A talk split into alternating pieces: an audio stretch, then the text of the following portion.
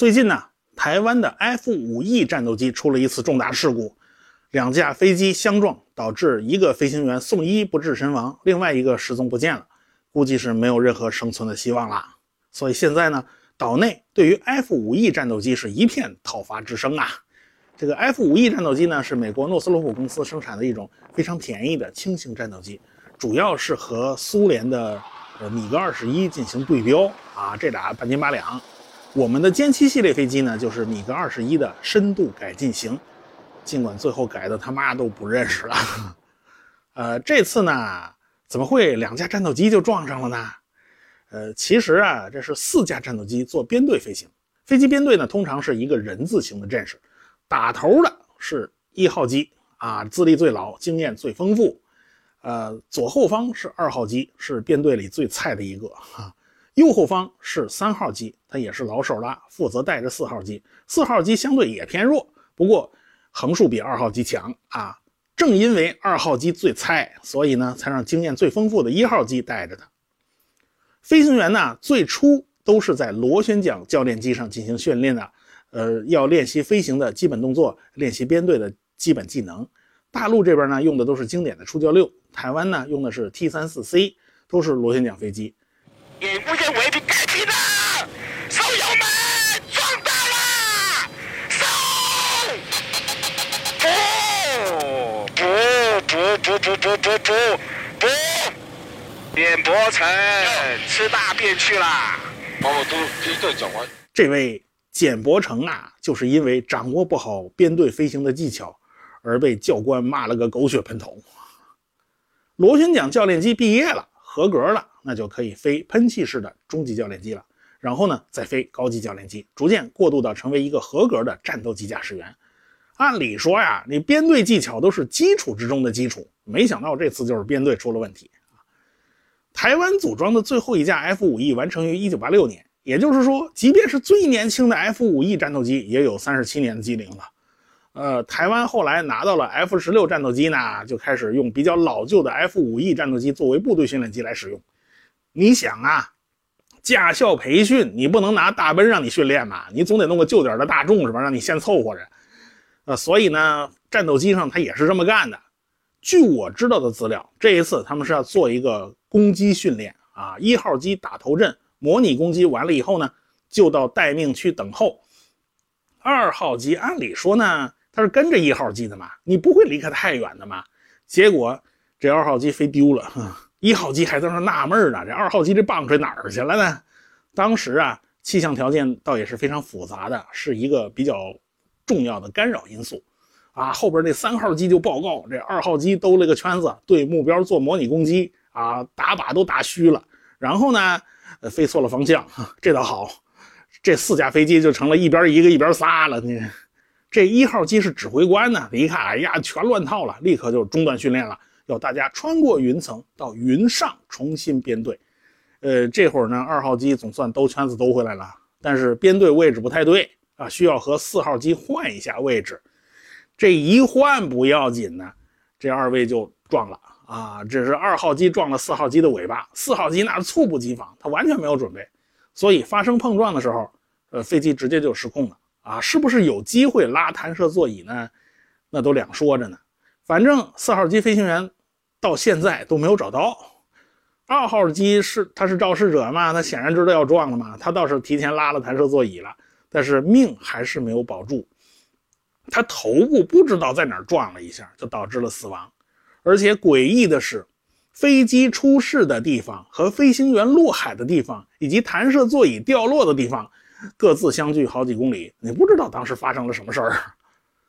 飞机弹射呢，并不是一个非常简单的事儿。弹射座椅可不是在任何时候都能用的。台湾的那个 F 五战斗机配备的原装弹射座椅的性能并不是特别好啊，它高度低于六百米呢就不太安全了。从飞行员弹射出舱到降落伞打降落伞打开呢是需要一段距离的，你低了就不够用。而且呢，呃，飞机的速度最好是高于八十公里每小时，低于四百七十公里每小时。呃，那个太快了不行，太慢了也不行。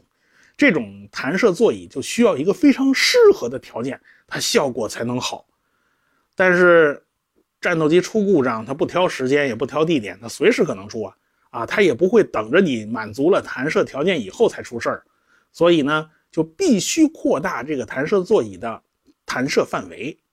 英国的老牌弹射座椅厂商叫马丁贝克公司，很早就专门研发了所谓的零零弹射座椅，可以配备给 F-5E 战斗机。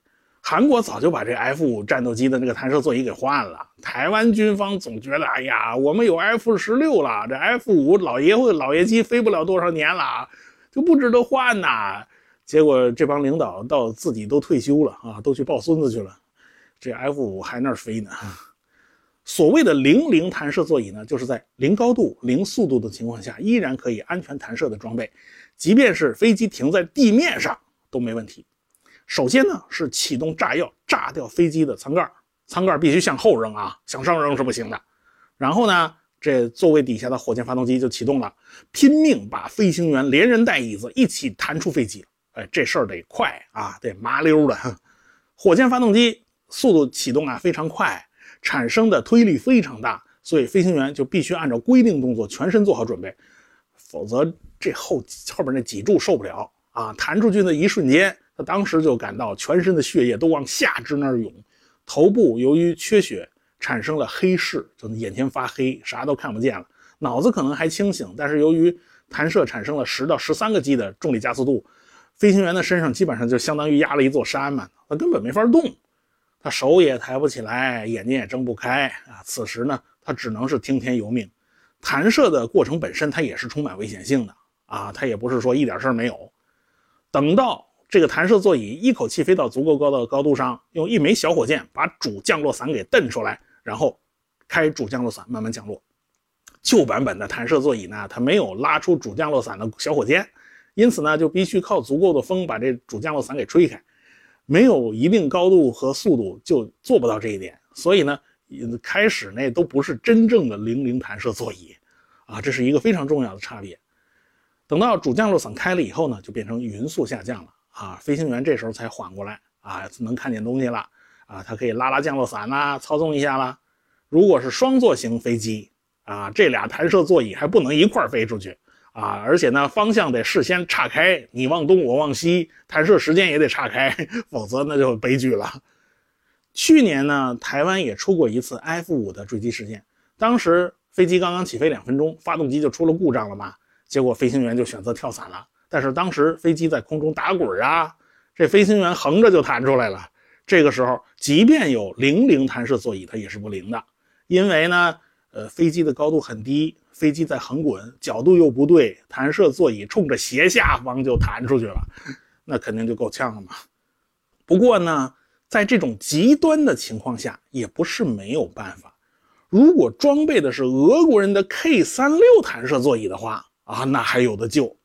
当年苏三七飞行表演，俄国飞行员的特技动作太泼辣了啊，这胆儿太大，就导致飞机呢一不留神擦了地面，擦了屁股。这时候。飞机距离地面已经很近了，而且角度也不好。这个 K 三六弹射座椅启动以后，先是弹射出舱，然后用小火箭调整姿态，把椅子调正了，然后开足马力往安全的方向飞，所以这才救了飞行员一命。这还是两位飞行员啊，一都活下来了。由此可见，如果装备了 K 三六这种能够在多姿态下救生的弹射座椅，那保命的机会就大大增加了嘛，就大了很多嘛。所以英国人、美国人在这方面其实功底子也很深啊，不输于俄国人。有很多类型的弹射座椅可以选用，可是很多战斗机啊仍然没有配备这样的弹射座椅啊？为啥呢？道理很简单，这类弹射座椅结构实在太复杂了，太重了，而且太贵了。战斗机啊可是为了减轻一克而奋斗的。啊，你重量轻了，你机动性就好啊，你跟人家空战的时候打赢的可能性就大啊。这重量大了，影响战斗力啊。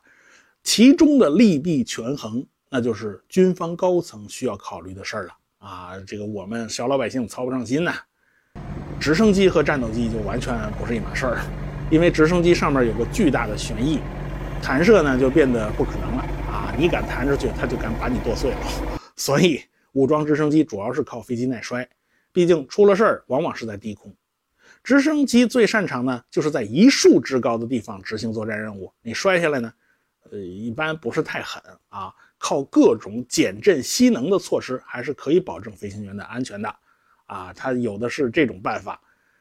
俄罗斯的卡莫夫设计局呢，他比较擅长出幺蛾子，他设计了一种直升机用的弹射系统，据说呢是先炸掉直升机的旋翼，然后再弹射。不过这东西到现在没人敢用，没人完成过一次实际的弹射过程，也就没人知道实战中这个东西效果怎么样啊。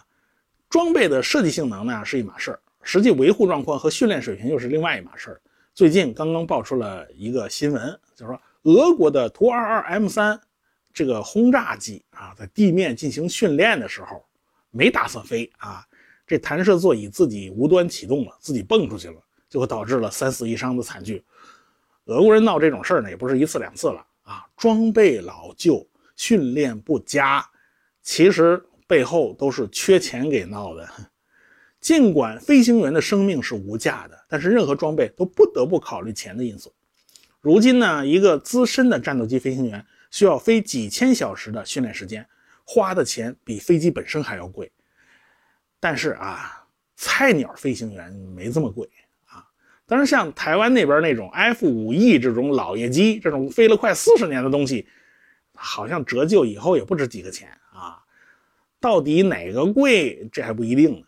啊，到底是留着钱升级弹射座椅呢，还是买凤梨呢？这事儿。还是留给海峡对岸的人去操心吧。